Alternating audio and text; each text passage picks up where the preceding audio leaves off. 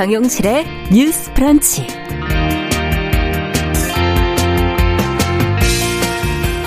안녕하십니까 정용실입니다. 4월 7일 오늘은 서울과 부산시장을 뽑는 재보궐 선거 날입니다.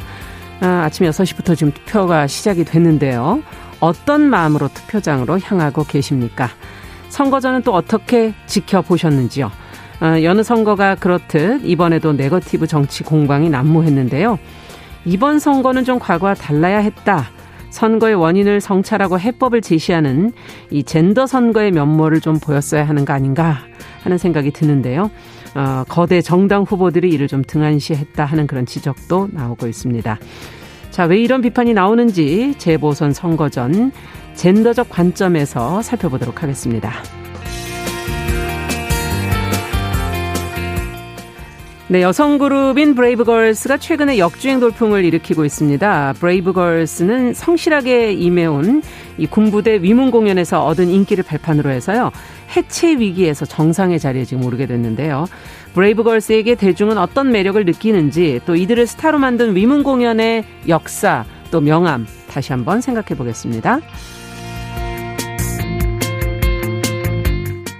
네, 코로나19로 1년간 미루어진 세계인의 스포츠 축제인 올림픽. 올해는 과연 제대로 열릴 수 있을까요? 성화봉송 여성배제 논란에서부터 해외 무관중 경기에 대한 우려까지 말도 많고 탈도 많은 도쿄올림픽 관련 소식 국제뉴스 시간에 모아서 자세히 살펴보도록 하겠습니다. 자, 수요일 정용실의 뉴스 브런치 문을 엽니다.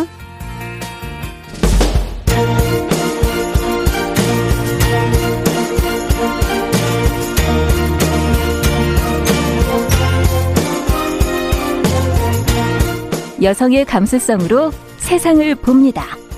KBS 일라디오 정용실의 뉴스 프런치. 여러분의 의견을 기다립니다. 문자는 9730으로 보내주세요. 짧은 문자 50원, 긴 문자 100원이 부과됩니다.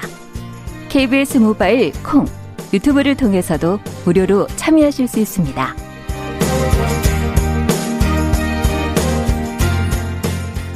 네, 정우실의 뉴스 브런치 항상 여러분들과 함께 프로그램 만들어가고 있습니다. 오늘이 투표 날이라 그런가요? 오늘 들어오신 분들 숫자가 좀 평소보다 적은 것 같은데 투표하러 가셨나요? 500분이 넘는 분 들어오셨고요. 지금 서울시장 투표의 전체 투표율이 9.5%, 유튜브로 보시는 분들한테는 현재 서울과 부산 지역의 투표율을 어, 지역별로 나누어서 저희가 계속 실시간으로 올리고 있습니다. 눈으로 직접 또 확인하실 수 있습니다. 자, 첫 코너 뉴스픽으로 문을 열어보도록 하죠. 오늘도 더공감 여성정치연구소의 송문희 박사님, 안녕하세요. 네, 안녕하세요. 네, 전혜영 우석대 개공 교수님, 안녕하세요. 네, 안녕하세요. 자, 두 분과 오늘 뭐 아무래도 재보선 얘기로 시작을 해야 되겠죠. 예, 이런저런 뭐 예측도 많고 뭐 평가도 지금 뭐 나오고 있는데 그래도 선거 전에 대한 평가 는 어 이제 해야 될 때가 아닌가 하는 생각이 들고요. 어 여야의 좀 소모적인 정치 공방 속에서 선거의 원인과 직결돼 있는 젠더 정책은 좀 묻힌 게 아닌가 하는 그런 생각도 들고요. 전혜영 교수님께서 좀 관련 내용을 좀 정리를 한번 해봐 주시죠. 예, 이번 재보선에 대한 국민들의 관심은 일단은 뜨거웠다라고 평가를 할 수 있겠습니다. 왜냐하면 사전 투표율이 20.54%로 네. 역대 재보선 중에 최고치를 기록했으니까 그런 점에 있어서는 유권자들이 적극적인 참여가 음. 있었다는 부분은 일부분 긍정 평가할 수 있겠습니다. 네. 오늘 실시되는 본선거에 투표율까지 합산해 봐야겠지만 유권자들이 관심을 갖고 이런 면은 긍정적입니다만 음. 아쉬운 부분도 이제 많은 지적이 나오고 있는데요. 예를 들면 선거라는 것이 결국 서민들과 우리 시민들을 위한 정책을 실현할 일꾼을 뽑는 그렇죠. 것인데 이 정책이라는 것이 초기에만 약간 관심을 받다가 결국 음. 멀어지고 음. 여야의 특히 거대 양당을 중심으로 공격하는 이른바 네거티브 선거에 너무 정책이 묻혔다라는 아쉬운 목소리가 많이 나오고 있습니다. 네.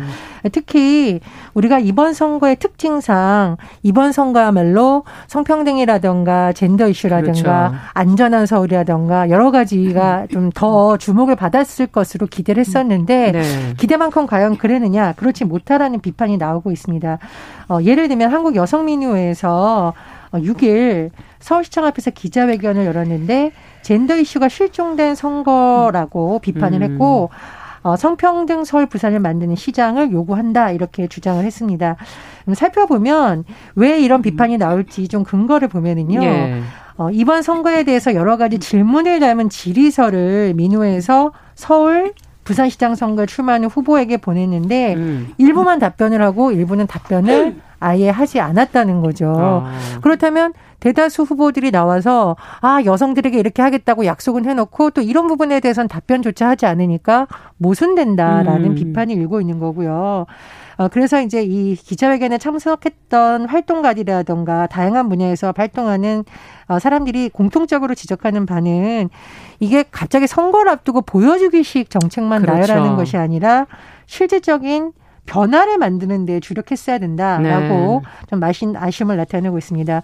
또 하나 좀 지적되는 사항은 어, 상대에 대해서 비판을 할 수 있는데 음. 그것이 과연 비판인지 인격적 음. 비난인지에 대해서 여전히 음. 이번에 논란에서 자유롭지 못했다는 점인데 네. 여야 지도부가 나중에 막말하지 말라고 단속을 했습니다만 어, 참 아쉽게도 어, 일부 환자들 질병과 음. 관련해서 비하하는 용어를 빗대어 쓴다거나 네. 또 이제 대통령을 비판하면서 역시 또 특정 질환에 대해서 언급을 한다던가 음. 이런 것은 사실은 그 질환을 앓고 있는 환우들이나 가족들에게 그렇죠. 왜 정치인들이 음. 무슨 질병에 있는 것을 나쁜 것인 것처럼 우리를 자꾸 이용하냐, 음. 왜 마음에 상처를 주냐는 음. 비판을 일으킨 바 있습니다. 그런데 이 부분이 안 지켜져서 일부 후보들과 정치인들이 또 뒤늦게 사과하는 그렇죠. 그런 일이 일어나기도 했습니다.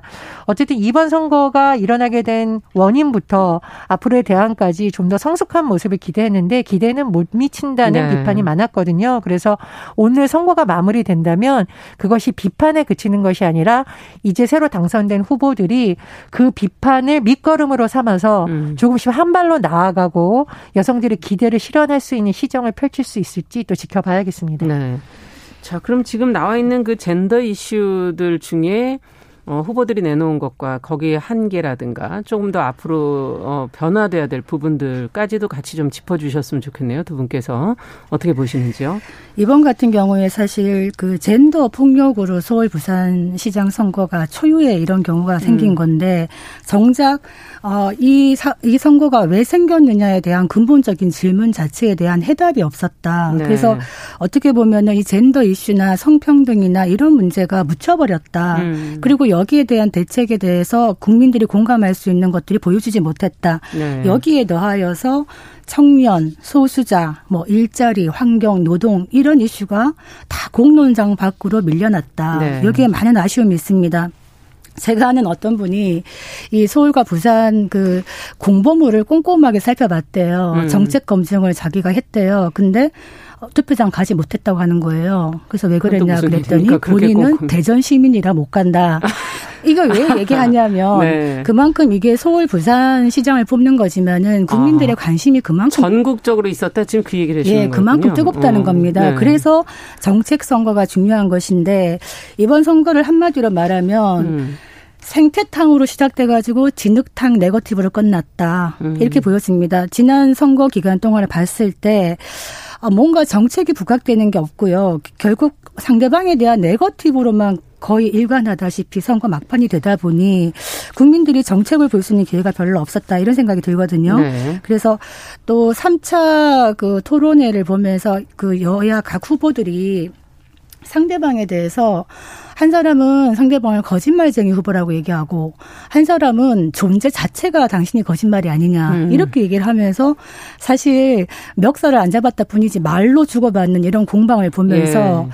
아 이게 정치 언어의 품격이라는 측면에서요. 국민 입장에서는 피곤하더라고요. 피곤하기도 예. 하고 예. 이거를 아이들이 만약에 본다면 뭘 배울 수 있을까 음. 이런 생각을 했는데 우리가요 선거가 되게 중요합니다. 음. 왜냐하면 이 전쟁처럼 총과 칼을 가지고 상대방과 싸울 수 없고 투표를 가지고 싸우는 것이 바로 선거거든요. 네. 민주주의 국가에서 그래서 정말 중요한데 이번에 투표장으로 누가 나갈 것인가를 봤을 때요. 음. 우리가 선거에 임할 때 상대방 후보의 검증이라는 것과 마타도를 구분해야 됩니다. 음. 상대방에 대한 철저한 검증은 필요하지만은 흑색 선전이나 네. 이런 흠집 얘기 맡아도가 보통 많이 유혹에 빠져요. 예. 왜냐하면 이게 간편하고 파괴력이 크기 때문인데. 네. 그래도 국민들이 그 정도는 판단을 그런데 이걸 국민들이 거고요. 아마 이번에는 네. 제대로 판단하지 않을까 이런 네. 생각이 듭니다. 자, 검 저희도 그러면 여기서 그런 얘기보다는 조금 더 정책 얘기로 들어가서 해보는 건 어떨까 는 생각이 드는데요. 제가 예. 선거 공보물을 좀 꼼꼼히 봤거든요. 그래서 대다수 후보들이 여성, 청년, 소상공 인에 대한 공약이 들어가 있기는 있습니다. 예. 그리고 그 내용이 뭐 아주 나쁘다고 생각하지는 않습니다. 제가 음. 보니까 나름 정책의 전문가들이 당에서 투입돼서 고민한 흔적이 있고 어, 성폭력 문제라든가 성평등 문제에 대한 공약도 들어가 있죠. 네. 그런데 사실은 이게 임기가 사실상 1년 정도의 시장님들이 하기에 음. 좀 너무 구체적이지 못하다라는 지적이 나오고 있기 때문에 너무 큰 공약들이다. 예, 예. 뭐 그래서 뭐 후보들이 좀 당선이 된다면 그냥 아 그게 그냥 공약이었어가 아니라 하나라도 좀 구체화시켜서 실현을 한다면 더 좋겠다라는 네. 생각이 들고요. 두 번째로 제가 이제 부산에서 있었던 경우에는 여야 후보가 같이 했기 때문에 오늘 언급을 좀 했는데 그 이런 문제를 해결하기 위해서 모였던 활동가들이란 행사에 여야 후보가 같이 참석을 했습니다. 음. 그래서 공동 서명식 비슷하게 하고 사진도 같이 찍었어요. 그래서 꼭 해내야 할 일들을 그렇죠. 그렇게 하는 게 맞죠. 예, 그래서 예. 누가 어, 시장이 되든 이런 약속만큼은 지키겠다고 시민들한테 어, 언론 보도를 통해서 다 알려줬고 그 예. 활동가들 앞에서 약속을 한 거예요. 그래서 그런 흐름들이 이제 계속 만들어져서 아, 이런 문제가 터졌을 때 사실은 이런 문제가 왜 터지는지 바꾸는 것이 또 정치의 음, 역할이잖아요. 그럼요. 그래서 그 구조도 다시 한번 살펴보고 어, 어떤 공무상에 있어서의 어떤 성평등 문제가 제대로 되고 있는지 살펴보고 이렇게 해서 공약을 만들어내고 그것을 지키려는 과정이 사실은 여야 구분 없이 돼야 되는데 이번 선거에서 일부 정치인들의 경우에는 음. 상대방을 비판하는 소재 혹은 음. 변명하는 소재로만 이것이 쓰여서 그것이 좀 되게 안타까웠습니다. 네. 그래서 오늘 이제 투표가 마무리된다면 아 이제 선거 끝났으니까 이 이슈는 묻히겠지 이렇게 생각하지 마시고 이 이슈라는 것은 그동안 우리가 해결하지 못했던 많은 과제들이 한꺼번에 터진 것이다라는 인식 네. 하에서 어, 부디 어, 여러 활동가들이라든가 여러 단체라든가 여러 피해자들이 호소해 왔던 방법을 정말 하나하나 실천해 내는 그런 아픈 교훈을 이제는 음. 다시는 반복하지 않는 그런 선거가 되었으면 합니다. 네. 그 젠더 이슈 관련해 가지고요. 꼭 말씀드리고 싶은 게 네. 여야 누가 되든 간에 음. 어떤 후보가 되든 서울과 부산의 시장은 여성의 대표성 확대를 위해서 무엇을 할 것인지 음. 그리고 또 성폭력에 따른 2차 피해를 막기 위해서 어떤 정책을 펼 것인지 네. 또한 더 나아가서 사회적 약자들에 대한 혐오나 차별에 대해서 어떻게 대처할 것인지 음. 이런 거에 대한 이야기를 해, 해야 된다. 그렇죠. 그리고 우리가 이제 투표를 합니다. 투표로서 한 사람을 뽑습니다만 우리가 맹목적인 지지가 아니라 뽑고 나서도 과연 이 사람들이 정책을 제대로 실행하고 있는가를 네. 비판적 지지와 감시의 눈으로 봐야 네. 된다. 네. 결국 국민이 주인 되는 것은 그 방법밖에 없다. 네. 이 말씀 드리겠습니다. 네. 공약이라는 것 자체가 하나의 말이라면 그것을 실행해내는 행동으로 어떻게 연결되는지 국민들이 좀 잘 지켜봐야 되겠습니다. 지금 권정아님께서는 네거티브와 검증의 차이는 백지 한 장 차이다. 후보의 거짓말을 검증하는 건 국민이 해야 할 도리다. 이런 얘기 적어주셨고요. 어, 5200번님께서 선거는 반드시 어, 투표를 해야 된다. 하는 얘기를 또 해주셨습니다. 자, 다음 뉴스로 가보죠. 학교 급식실에서 오랫동안 일한 조리 실무사가 폐암으로 숨진 사건이 지금 있었어요. 이 사망자에 대한 산업재해가 인정됐다라는 사실이 뒤늦게 지금 보도가 되고 있는데 어제 이제 관련 기자회견이 있었거든요. 관련 내용 좀 성문희 박사님께서 정리해 주시면 어떻게 된 내용인지 어 이것이 지금 산업재해로 인정된 일이 드문 일인지 좀 내용을 좀 더 들어가 보겠습니다. 네. 6일 날 그 민주노총 전국 학교 비정규직 노조에서요. 밝힌 바에 의하면은 12년 동안 학교 급식실에서 일하다가 폐암으로 신진 조리 실무사가 있었습니다. 네. 이분이 직업성 암으로 산재로 인정되었다. 예. 그런데 참 놀랍게도 이 급식실 노동자가 폐암으로 산재 인정을 받은 게 이번이 처음이라는 겁니다. 첫 번째. 네. 네. 그래서 의미가 큽니다. 예. 왜냐하면 예. 기존에 이 노동자들이 이런 많은 질병들을 얻었어도 산재라고 인정을 음. 인식을 하지 못해가지고 신청하지 않은 경우도 많았다는 거거든요. 예. 이 사례를 살펴보면 그 2005년부터 17년까지 그 경기도 수원의 한 중학교에서 조리 실무사로 일했던 분이 네. 아, 2017년 4월에 폐암 3기 판정을 받았는데 어. 1년 동안 투병 생활 하시다 결국 숨졌습니다. 예. 그런데 보니까 이 학교에서 2016년 6월부터 17년 5월까지 조리 실무사 세 분이 구토와 어지럼증을 호소했다. 어. 그리고 또 한 분은 급식실에서 쓰러져 가지고 이분은 뇌출혈로 산재승인을 받았다는 겁니다. 어. 근데 이유를 살펴보니까 예. 우리가 이제 급식실에 가보면요. 몇 분이서 음. 큰 삽살을 들고 진짜 불 앞에서 열심히 일하시거든요. 음. 근데 이 튀김이나 볶음 등의 그 조리 과정에서 나오는 유해 물질이요. 네. 이게 집단 산재와 관련이 깊다고 해요. 그 업무상 질병심의위원회가 밝힌 바에 의하면은 네. 이런 업무들이 고온의 튀김, 볶음, 구이 요리에서 조리 흉이라는 게 발생하는데 어. 이 조리 흉이라는 게 230도 이상 고온 상태에서 기름을 동반한 가열 작업을 할 때 이게 음. 배출되는 물질이라고 해요. 예. 그래서 이 국제암 연구소에서 이 조리 흉을 폐암의 위험 요인으로 명시를 했는데 음. 이 급식실 같은 경우에 보니까 2016년 9월부터 17년까지만 살펴봤었어도 튀김이나 볶음 요리가 전체 근무 일수의 81%였다. 대부분이다. 예. 그런데 문제는 2016년 여름부터 네. 이 환풍기라든가 공조기가 제대로 작동되지 않아서 어. 학교 쪽에다가 좀 이거 교체해 달라고 얘기를 했는데 음. 학교 쪽에서 일부 점검만 수리만 해줬다. 그래서 음. 피해가 더 커졌다고 지금 노조는 주장을 하고 있거든요. 네. 거기에 대해서 노조가 이런 일이 아마 전국 학교 급식실에 다 있을 수 있다. 네. 그렇기 때문에 전국 학교 급식실의 공기 순환 장치에 대해서 전수 조사를 하자. 음. 이렇게 얘기를 했고 법적으로는 어떤 문제가 있냐. 지금 이 사업주가 그 산업안전보건위원회를 구성 설치해야 될 의무가 있거든요. 네. 근데 실제로 이 산업안전보건위원회를 설치하지 않은 교육부, 충남 경남, 전북, 울산, 경북도육청 여섯 곳을 고소 고발하겠다는 겁니다. 음. 왜냐하면은 산업안전보건법 위반 혐의로. 근데 그러면 왜 설치하지 않았느냐 살펴봤더니 네. 현재의 산업안전보건법 규정은 이 집단 급식소, 학교 같은 이런 집단 급식소에 대해서 환기장치 설치 의무가 명시되어 있지 않다는 겁니다. 음. 그렇기 때문에 이런 부분에 대해서 개정도 필요하겠다. 네. 이렇게 얘기를 하고 있습니다. 네. 아, 지금 사실 그 많은 인원의 음식을 하려다 보면 그만큼 앞서 얘기해 주신 어, 더 많은 열과 더 많은 기름과 이런 것들이 더 들어가서 환기가 되, 제대로 되지 않고 환경이 너무 열악하게 될 경우에 이렇게 조리사들의 건강에 치명적이구나 하는 지금 또 다른 생각이 드는데요. 자, 이 중요한 판단이 나왔지만 어쨌든 이를 계기로 중요한 건 변화해야 되지 않겠습니까? 어떻게 변화해야 되고 어떤 노력이 필요할지 두 분의 생각을 조금 더 들어보죠. 2019년에 이른바 급식 대란이라는 일이 한 번 있었습니다. 이런 네. 일을 하는 분들이 파업에 들어갔던 건데요. 네.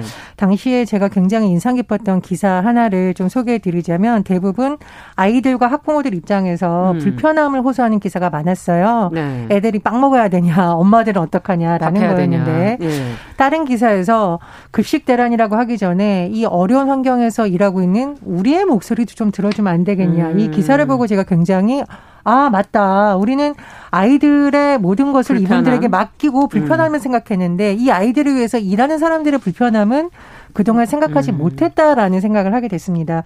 당시에 나왔던 증언들이고 지금도 반복되고 있는 문제 중에 하나가 이 무거운 식재료를 들면서 류마티스 관절염에 굉장히 많이 걸린다고 아. 해요. 근데 이게 산재를 입증하기가 굉장히 어렵다는 거죠. 그렇죠. 근데 우리가 상식적으로 집에서 매일 누군가가 그 정도의 무게를 들고 음식을 만든다고 생각을 해보십시오. 네. 그래서 굉장히 문제가 있고 음. 또 하나는 화상의 위험도 굉장히 높다고 하는데 현장에서 나온 증언을 보면 화상을 입으면 빨리 병원 가고 며칠 쉬어야 되잖아요. 네. 충분히 못 쉰다는 거예요. 왜냐하면 비정규직의 특성상 한 사람이 빠지면 이거를 대체하기가 쉽지가 네. 않은 겁니다. 음. 그래서 다른 사람이 일을 해야 되니까 현장에서 다른 동료가 어려울까봐 아. 잘 쉬지 못하는 이런 현실들이 좀 많이 개선이 돼야 된다라는 생각이 듭니다. 그래서 저도 이번에 굉장히 기사를 보면서 여러 가지를 생각을 하게 되는데 우리가 아이들에게 특히 무상급식 확대된 이유로 네. 학교의 급식의 질이 높다 낮다 비판을 많이 했지만 그렇다면은 그 급식을 제공하기 위해서 음. 일하는 사람들에게 충분한 여건이 제공되고 있는가에 그렇죠. 대해서는 상대적으로 관심을 갖지 못했다. 그래서 이번 일을 계기로 말 그대로 이분들이 일하는 작업 환경이라던가 음. 노동 강도에 대한 조사가 좀 됐으면 좋겠고요. 한 보도에 따르면 1인당 담당하는 인원이 140명인 경우도 있었다라고 140명. 나오거든요. 네. 사실 우리 집에서 요리해 보면 2인 요리 만드는 것도 쉽지 않습니다. 그럼요. 그래서 우리가 아이들에게 질 높은 음식을 먹이자라고 주장을 하려면 이 음식을 만드는 노동을 하고 있는 음. 분들에 대한 환경도 반드시 개선돼야 그렇죠. 된다. 이 문제를 좀 같이 생각했으면 합니다. 그 네. 제가 이제 학교에 그 아이 학교 다닐 때 다른 건 못 해줬고 급식실 봉사하는 갔는데 그때마다 느낀 게 뭐냐면요. 이 몇 분이서 몇백 명 내지는 천 명까지 달하는 음. 아이들의 이 밥을 책임지고 있는데 정말 강도가 셉니다. 그릇이 음. 무거운 것뿐만이 아니라 이런 환경에서 어떻게 보면 사랑과 정성으로 음식을 만들어서 그걸 아이들이 먹고 자라는데 이렇게 열악한 노동 환경에서 일을 하시는 분 분들의 어, 음식이 얼마나 힘들까 이런 음. 생각을 하면 너무 가슴이 아프고 실제로 어, 폐암이나 유방암 같은 것들이 걸린 분들이 이게 산재인지조차 인식도 못해서 음. 신청을 못한 또 피해자들이 많기 때문에 실제로 노조에서 이분들을 다 조사를 해서 집단 산재 신청하겠다 하니 음. 이것도 좀 지켜봐야 되겠고요. 우리가 왜 후드라든가 환풍기라든가 중요하다고 집에서도 요리할 때 보면 창문을 열고 해라 뭐 이런 창문도 열시면 후드에 기름기 펴고. 같은 거 붙어 있잖아요. 예. 이런 것들을 다 들여 마셨다 이런 얘기가 되기 때문에 음.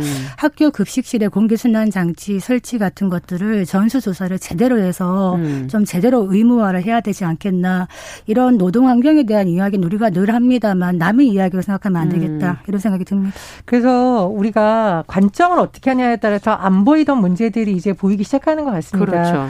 제가 어떤 분한테 이사를 좀 물어봤더니 옛날에는 그런 일 없이 잘했어요.가 아니죠. 옛날에는 음. 이런 문제가 있어도 인식하지 못했죠. 인식하지도 네. 못했고 말씀드렸듯이 이분들이 이걸 산재 신청을 해서 내가 정당한 음. 피해 보상을 받아야 된다는 분위기조차 안 됐을 수도 있거든요. 음. 그래서 이번 일을 계기로 뭐 전수조사하거나 공기질 문제라든가 노동강도 음. 조사하느라고 하는데 좀 객관적인 수치를 만들어서 지금이라도 산재 신청을 할 수 있는 분들은 산재 신청을 좀 할 수 있도록 길을 음. 열어주고 중요한 것은 앞으로는 더 이상 이런 일이 반복되지 않도록 그렇죠. 환경 자체를 개선하는 데 있어서 음. 교육 당국도 또 학부모들도 조금 더 따뜻한 마음으로 네. 많은 관심을 기울였으면 합니다. 네. 가연아님께서 비흡연자 폐암이 여성들에게 많은 이유가 바로 여기 있다고 이렇게 적어주셨네요.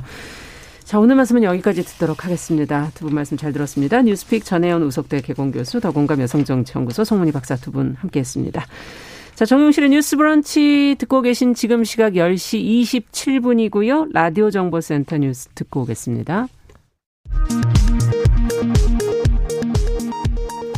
국내 신종 코로나 바이러스 감염증 확산세가 거세지면서 오늘 신규 확진자 수는 600명대 중반까지 치솟았습니다. 중앙방역대책본부는 이날 0시 기준으로 신규 확진자가 668명 늘어 누적 10만 6,898명이라고 밝혔습니다. 어제보다 190명이나 늘었습니다. 600명대 신규 확진자는 지난 2월 18일 이후 48일 만입니다. 국내에서 신종 코로나 바이러스 감염증 백신 접종이 시작된 이후 40일간 전 국민의 1.99%가 1차 접종을 마쳤습니다. 코로나19 예방접종 대응 추진단에 따르면 어제 하루 백신 신규 접종자는 3만 7,533명입니다. 이로써 지난 2월 26일 국내에서 백신 접종이 시작된 이후 1차 접종을 완료한 사람은 총 103만 9,066명으로 집계됐습니다. 국내 인구 대비 접종률은 1.99%입니다. 정세균 국무총리는 코로나19 4차 유행을 막는 데 총력을 다하겠다면서 특히 지역사회에 숨어있는 확진자를 신속히 찾기 위한 진단검사를 더욱 확대하겠다고 말했습니다. 전 총리는 오늘 전북 도청에서 주재한 코로나19 중앙재난안전대책본부 회의에서 코로나19의 불길이 좀처럼 잡히지 않고 오히려 더 넓게 번지고 있다며 이같이 말했습니다. 선박, 항공, 운임지수 급등과 배당 소득 증가 등으로 경상수지가 10개월 연속 흑자 기조를 이어갔습니다. 한국은행이 7일 발표한 국제수지 잠정 통계에 따르면 2월 경상수지는 80억 3천만 달러 흑자로 집계됐습니다. 지난해 5월 이후 10개월째 흑자일 뿐 아니라 작년 같은 달보다 16억 2천만 달러 늘어난 것입니다. 코스피 상장사 삼성전자는 연결 기준 올해 1분기 영업이익이 9조 3천억 원으로 지난해 동기보다 44.19% 증가한 것으로 잠정 집계됐다고 오늘 공시했습니다. 매출은 65조 원으로 작년 동기 대비 17.48% 증가했습니다. 코스피 상장사 LG전자는 연결 기준 올해 1분기 영업이익이 1조 5,178억 원으로 지난해 동기보다 39.2% 증가한 것으로 잠정 집계됐다고 오늘 공시했습니다. 매출은 18조 8,057억 원으로 작년 동기 대비 27.7% 증가했습니다. 지금까지 정보센터 뉴스 정한다였습니다.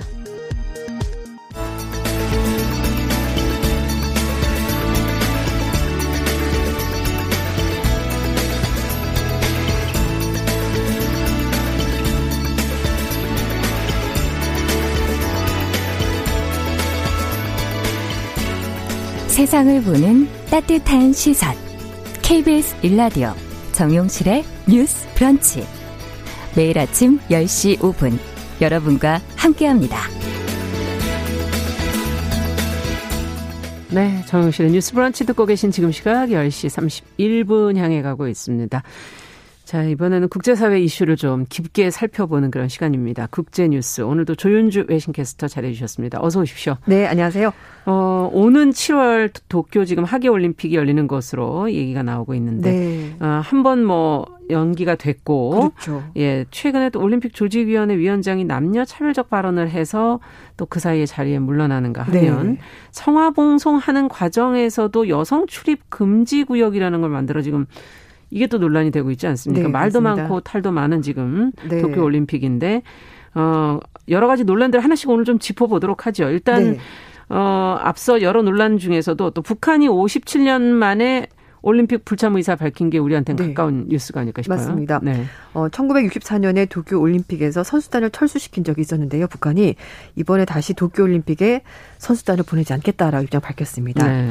아, 북한 체육성이 운영하고 있는 조선 체육 측에서 이제 홈페이지 통해서 어, 왜 보내지 않느냐에 음. 대해서는 코로나 바이러스 때문에 이제 전 아. 세계적으로 보건 위기 상황이라서 북한 선수들을 보호하기 위해서 음. 올림픽에 출전하지 않기로 결정했다라고 예. 밝혔습니다. 어, 올림픽이 일단 도쿄올림픽은 해외 관중 없이 이제 7월 23일 날 시작이 되는데요. 네. 그럼에도 불구하고 뭐 방역이 좀 걱정스럽다라고 북한이 표면적으로 얘기를 한 음. 것이고 일본 정부와 IOC도 지난달에 온라인 회의를 거쳐서 도쿄올림픽, 패럴림픽 해외 관중 받지 않기로 이제 음. 최종적으로 결정을 했습니다. 북한이 1964년에 도쿄올림픽 때 선수단을 파견했지만 그때는 그 신생국 경기대에 출전했던 북한 선수는 공식적인 올림픽에 출전할 수 없다라는 규정 때문에 그 방침 반발해서 아. 선수단을 철, 수시킨 적이 있었고요. 1988년 예. 서울 올림픽 때 북한이 선수단을 보내지 않은 적이 있었습니다. 아. 그런데 이제 국제 올림픽 측에서는요. 북한으로부터 아직까지 도쿄 올림픽 불참 의사를 공식적으로 통보받지는 못했다라고 밝혔고요. 음. 그래서 이제 어쨌든 IOC 회원국들은 올림픽 헌장에 따라서 매 대회 참가할 의무가 있는데 현재로서는 북한으로부터 공식적인 답변을 못 받았고 그래서 북한 측 올림픽 위원회로 어, 상황 파악하기 위해서 여러 차례 음. 전화 요청을 했는데 이게 잘 안 됐다라고 IOC가 음. 밝혔습니다. 그렇군요. 어쨌든 불참 의사를 지금 밝힌 상황이고 네. 북한의 입장에선 음. 일본 내부에선 정치적인 의도가 있는 거 아니냐 하는 얘기가 있어요. 네, 왜냐하면 네. 이제 일본에서 북한에 대한 제재를 연장하기로도 결정을 했고요. 네. 또좀 있으면은 어, 일본 총리와 바이든 미국 대통령이 이제 만나는 그런 그렇겠죠. 일정도 있습니다. 그래서 예. 그런 여러 가지 상황을 봤었을 때 북한이 좀 이런 부분이 예, 불편하고 싫고 음. 이제 그런 불만을 표출하게 해서 올림픽에 안 가겠다라고 말한 것 아닐까라는 얘기가 나오고 있고 예. 도쿄올림픽 조직위원회 한 관계자도 뭐 지금 자세한 정보가 없기 때문에 뭐라고 말할 수 없긴 하지만 정치적인 이유가 있지 않겠느냐 이제 그렇게 보고 있고 굉장히 좀 당혹감이 나오고 있다라고 이제 그런 얘기 전했습니다. 네. 그리고 교도통신에서도 각국 지역의 올림픽위원회와 조정을 담당하고 있는 일본 관계자도 어, 이거 아닌 밤중에 홍두깨다. 이제 이렇게 말하면서 음. 분위기를 전했다고 하고요. 일단 뭐 북한은 코로나 19 때문에 걱정이 돼서 안 간다라고 말을 했지만 그러나 다른 나라들도 좀 영향을 받지 않겠는가라고 교도통신이 우려하기도 했습니다. 아, 그리고 가토 가스노부 관방장관은 일본 정부로서는 도쿄 올림픽에 대해서 많은 국가 지역이 참가할 수 있도록 감염 대책을 포함해서 모든 것에 만전을 기하고 있다라고 음. 설명을 했고요. 어, 그렇지만 음, 스가 요시데 일본 총리가 북한과 직접 대화할 용의가 있다는 데는 전혀 변함이 없다라고 설명하면서 음. 어쨌든 북한과 대화는 이어가겠다고 하는데요. 하지만 좀 분위기가 좋지 않은 건 사실입니다. 음. 특히 한반도 평화 분위기 조성에 좀 찬물을 끼얹는 네. 격이다 이런 지적이 지금 나오고 있던데. 네, 그래서 뭐 BBC에서도 네. 북한이 올림픽에 안 오겠다라고 얘기를 하니까 어, 한반도 평화 조성을 위한 어떤 희망이 사라져 버렸다 이렇게까지 음. 표현했는데요. 어, 사실 2018년도 동계올림픽, 평창 동계올림픽 때 그 남북한이 이제 같이 하면서 굉장히 그 남북 관계 개선데 굉장히 좋았는데 이게 몇 년 사이에 완전히 얼음처럼 굳어버렸습니다. 그리고 어 2019년 2월 달에 북미 정상회담 합의가 결렬됐던 하노이 no deal 사태 이후에 네. 이제 남북 관계는 완전히 경색이 됐고 사실 뭐 우리 정부 측에서도 어 도쿄 올림픽을 계기로 해서 좀 약간 분위기를 좀 바꿔볼 수 있지 않을까라고 기다렸었는데 음. 그게 안 될 것 같고요. 미국 국무부도 북한의 도쿄 올림픽 불참 결정에 대해서 이 코로나 19 사태에 대해서 북한이 좀 엄중하게 대응을 하는 것 같다라고 말하면서 정치적인 부분과는 좀 선을 그으려고 하고 있는데요. 그렇지만 국무부 대변인은 한반도와 인도 태평양 평화 또 안보라는 공동의 목표 추구에 있어서 북한 문제에 대해서 한국, 일본과 음. 앞으로도 긴밀하게 협조는 하겠다라고 밝혔습니다. 네.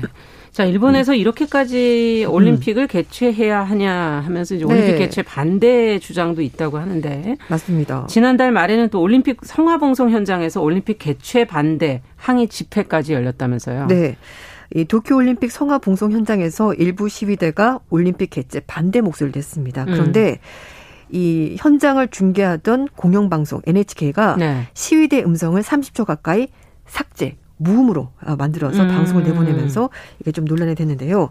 어, 방송 사고를 감수하면서까지 올림픽 개최 반대 여론을 잠재우는 것은 과도한 조치가 아니냐 이제 이런 아. 비판이 나온 겁니다. 네. 지난 1일 오후인데요. 나가노현에 있는 젠코지에서 시내 중심 방향으로 성화 봉소주자들이 달리고 있었습니다. 네네. 그런데 인도 쪽에서 올림픽 필요 없다. 올림픽 개최 반대라는 목소리가 나온 거죠. 음. 그때 NHK 방송이 온라인 특설 사설 그 사이트에서는 이게 이제 그대로 방영이 됐는데 온라인으로는 네, 방영이 되고 그런데 TV로는 이게 이제 묵음 처리가 됐는데 무려 27초 동안 아무런 소리 들지 않고 화면만 나간 겁니다. 27 아, 소리 자체를 그냥 네, 아예 죽여버린 겁니다. 네. 네. 아무 소리도 안 들리고 화면만 음. 나간 건데요. 어, 이 시위를 했던 사람들은 1998년에 나가노 동계올림픽도 개최를 반대했었던 올림픽이 필요 없는 사람들 네트워크 회원들이 나가서 이제 주장을 한 거라고 합니다. 그렇군요. 그래서 일본 언론들은 이번 방송에 대해서 NHK 어, 방송국 측에서 성화 봉송 주자에 대한 배려고 음. 여러 가지 상황을 판단해서 대응한 거다라고 설명을 한 건데요. 그러면서 묵음 처리한 것이 맞다라고 인정을 했습니다. 음. 그리고 올림픽 조직위원회 측은 중계 영상권은 NHK 방송국의 소관이라면서 이제 좀 자기네하고는 상관없다 네, 해명을 했습니다. 네. 그렇지만 인터넷상에 좀 약간 논란이 많았는데요. 묵음 처리된 중계 방송에 대해서 음. 어, 좀 이론, 그러니까 다른 주장을 의도적으로 배제한 것 아니냐, 아. 이제 이런 얘기도 있었고요. 그리고 NHK 방송이 권력의 검열 기관이냐라면서 비판에 세도했습니다. 네. 지금 뭐 성화봉송에서부터 지금 하나에서 열까지 지금 계속 말들이 많이 나오고 네. 있는데 이 과정에도 여성 출입 금지 구간 아까 그게 네네. 설정된다는 게 무슨 얘기인지 저는 이해가 안 되네요. 네. 마이네지 신문이 보도한 내용인데요. 예. 일본 중부 아이치현에서 열리는 성화봉송 구간에 남성들만 출입할 수 있는 구간을 따로 정했다고 합니다. 그 아이치현에 한다시에 네. 한다 운하라는 곳이 있다고 하는데요.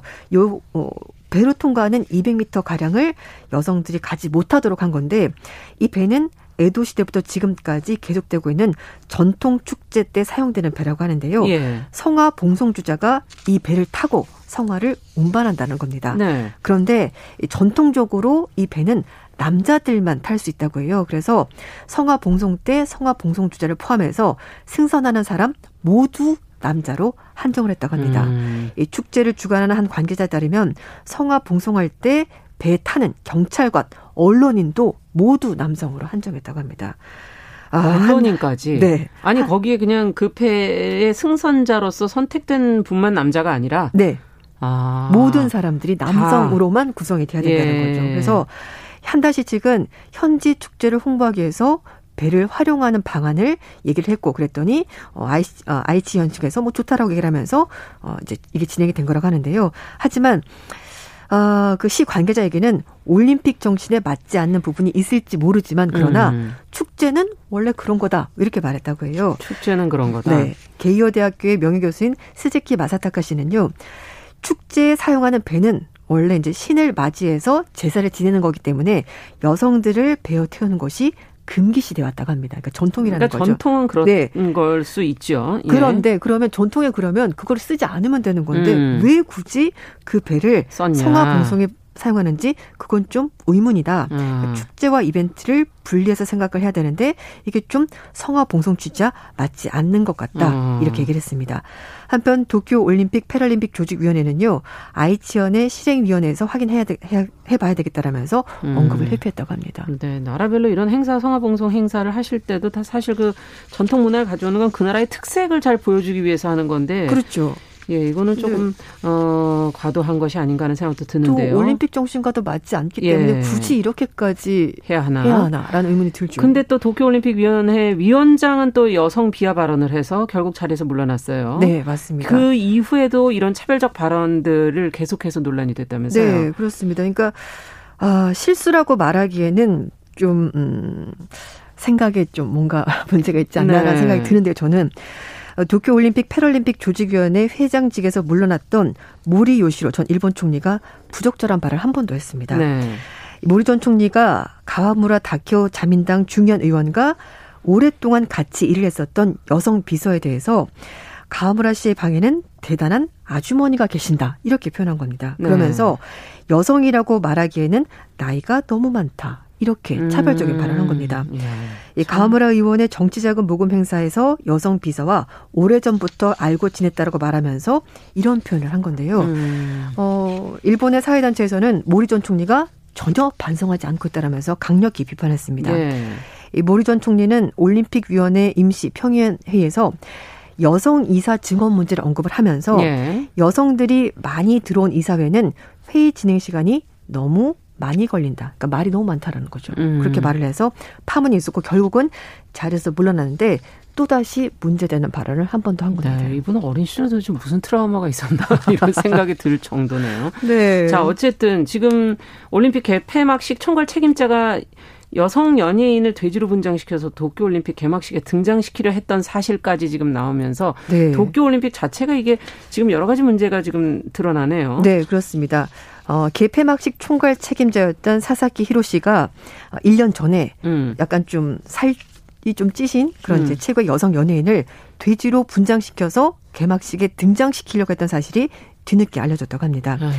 2016년 브라질 리우제자네 올림픽 때 그때 폐막식 때 아베 신조 총리가 일본을 대표하는 게임 캐릭터 슈퍼 마리오를 아, 예, 분장해서 예. 깜짝 등장했는데 그걸 연출했던 사람이라고 합니다. 아. 사사키 디렉터가 작년 3월 달에 관계자들과 단체 채팅방에서 올림픽 개막식 안을 토론하면서 여성 탤런트 겸 개그우먼인 와타나베 나오미 씨를 돼지로 분장시켜보자 음. 이런 안을 내놨다고 합니다. 그러면서 하늘에서 내려온다 Olympig 이제 이렇게 했다고 하는데요. 네. 와타나베 씨 나오미 씨란 이제 글 썼는데 Olympig는 올림픽과 피그를 이제 같이 합친다는데 일본에서 올림픽을 올림피쿠 이렇게 발음한다고요. 아, 그래서 그렇죠. 예. 이 발음 비슷하니까 이걸 두 개를 섞어서 그렇군요. 하늘에서 내려온다 이렇게 했는데 물론 이분이 좀 체중이 100kg가 넘고 좀 최고이긴 한데 예. 이 신체적인 음. 특징을 가지고 그걸 올림픽에서 쓰려고 했다는 것 자체가 굉장히 문제가 요즘 되는. 시대에 안 맞는. 네. 그래서 네. 스탭들도 여성을 돼지에 비유하다니 이해가 아. 되지 않는다. 매우 위험한 발상이다라고 반대했고 결국은 이 아이디어를 철회했다고 하는데 알겠습니다. 1년이 지나긴 했습니다만 이런 것이 알려지면서 도쿄올림픽을 두고 여러 가지 잡음이 끊이지 계속 않고 계속해서 나오고 있습니다. 끝까지 좀 지켜봐야 되겠네요. 네. 국제뉴스 일본 도쿄올림픽 개최를 앞두고 불거진 잡음들 조현주 외신캐스터와 살펴봤습니다.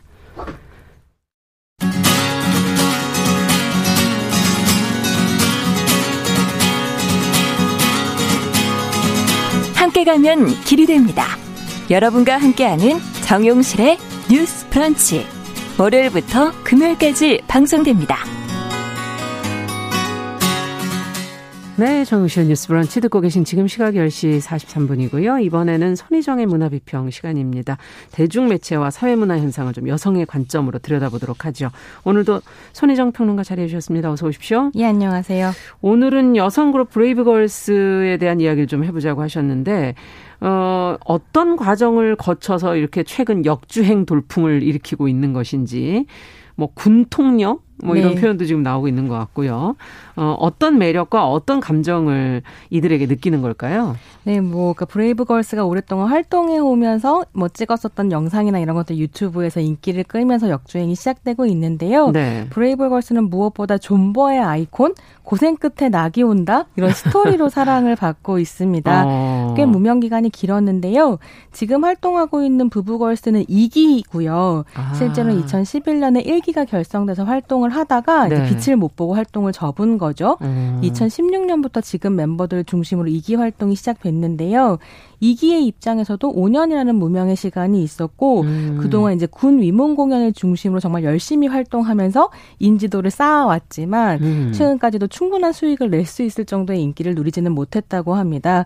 그래서 이제 이기 역시 해체를 좀 고민을 하고 있었는데 아. 그러다 보니 멤버들이 뭐 바리스타 자격증을 딴다든지 먹고 살 방법을 네. 찾고 있었군요. 뭐 취업을 준비한다든지 어. 뭐 이런 이제 상황들이 펼쳐졌었던 거죠. 아. 그래서 멤버들이 고민 끝에 이게 기획사 사장 사장님이 용감한 형제라고 굉장히 유명한 작곡가인데 예, 예. 용감한 형제에게 전화를 걸어서 우리 이제 논의를 좀 하기 위해 회의를 하자라고 회의 날짜를 잡았는데 네네. 그 전화한 다음 날부터 유튜브에서 역재행이 시작이 됐고요.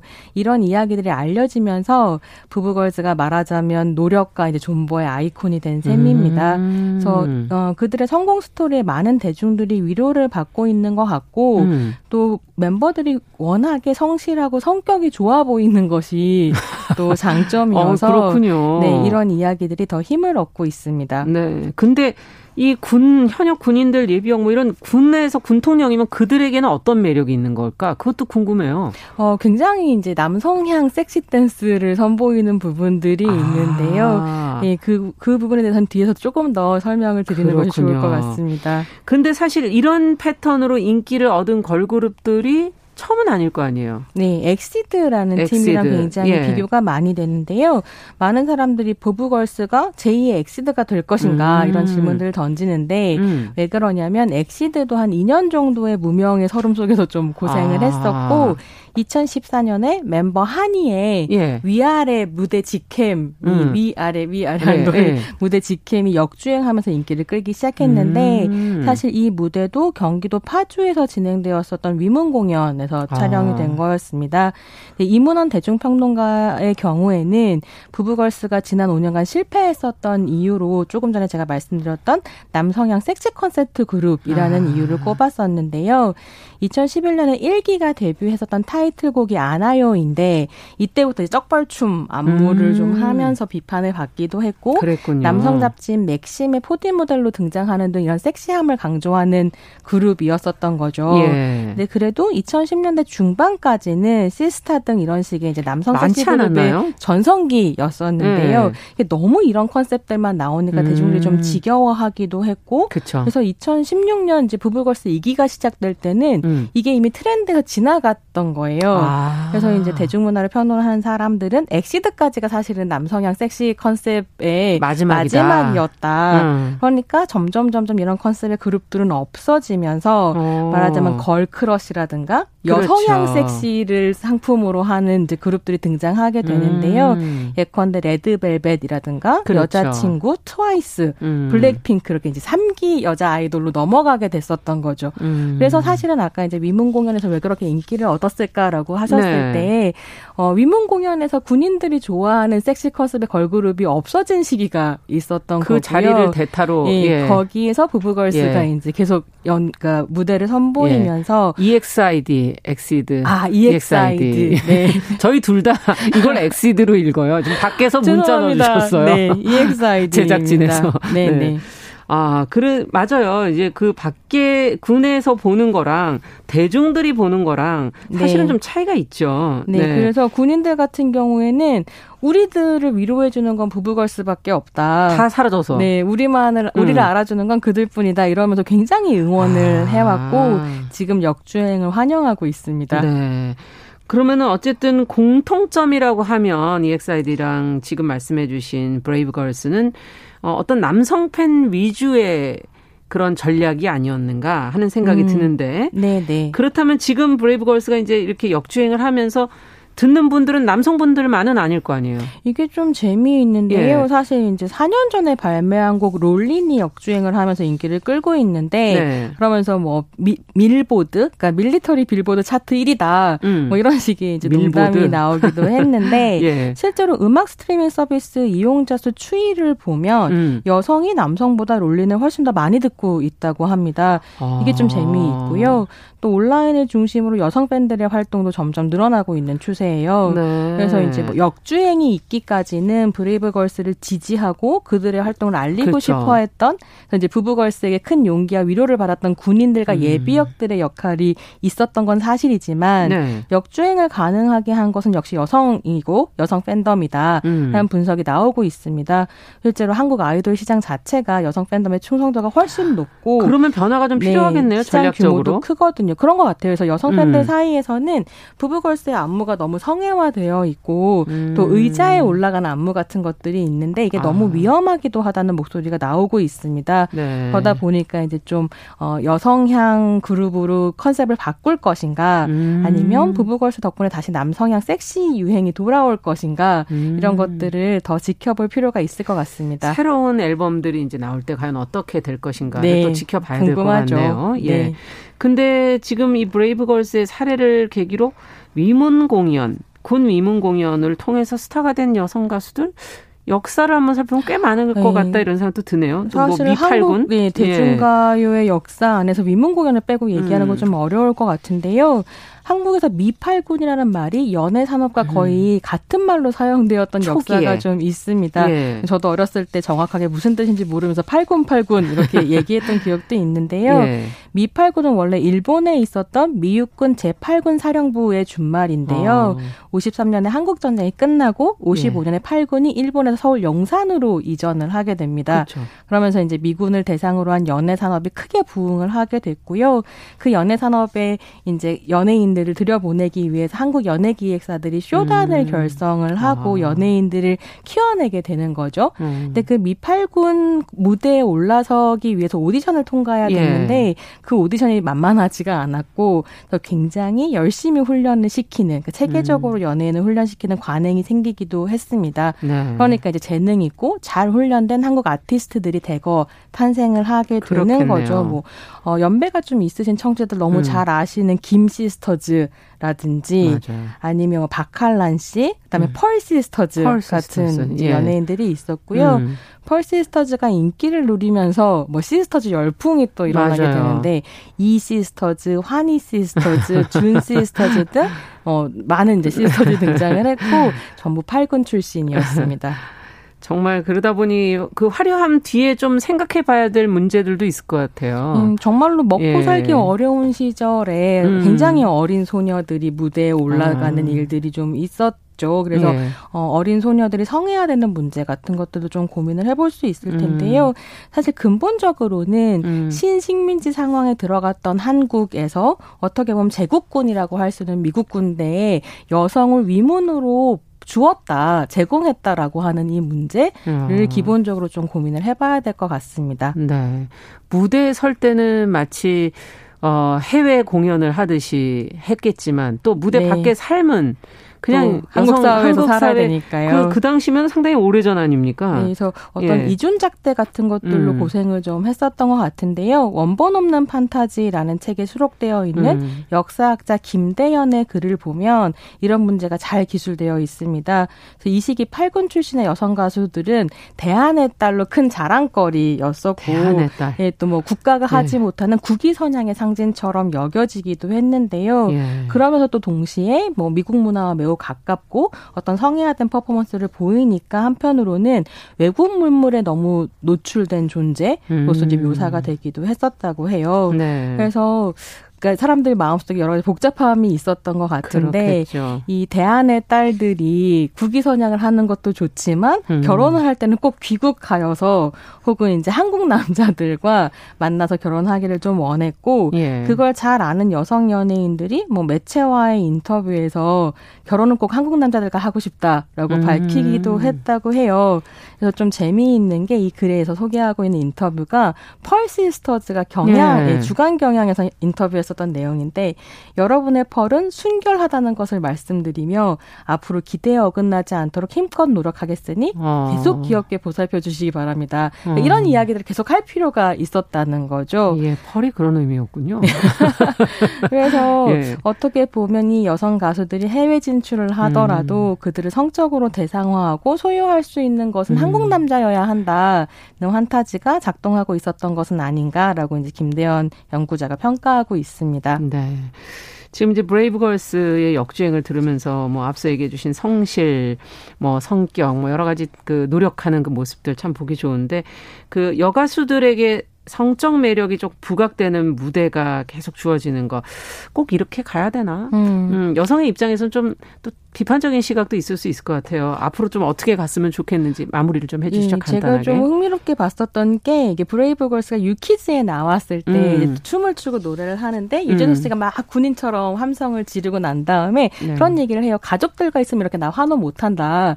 조세호랑 같이 있으니까 내가 이렇게 환호할 수 있다. 예. 그러니까 정확하게 핵심을 찌르는 말인데 음. 여성의 신체를 성애화하고 대상화함으로써 남성 연대를 만들어가는 문화 음. 자체에 대해서는 좀 질문을 던질 필요가 있고. 네. 네. 그것을 함께 즐기지 못하는 남성 간의 차이라고 하는 것도 음. 우리가 좀 인정해야 될 것 같습니다. 네. 오늘 손희정의 문화비평 브레이브걸스에 대한 이야기 나눠봤습니다. 말씀 잘 들었습니다. 감사합니다. 감사합니다. 정용실의 뉴스 브런치 수요일 순서도 같이 인사드리겠습니다. 저는 내일 오전 10시 5분에 뵙겠습니다. 감사합니다.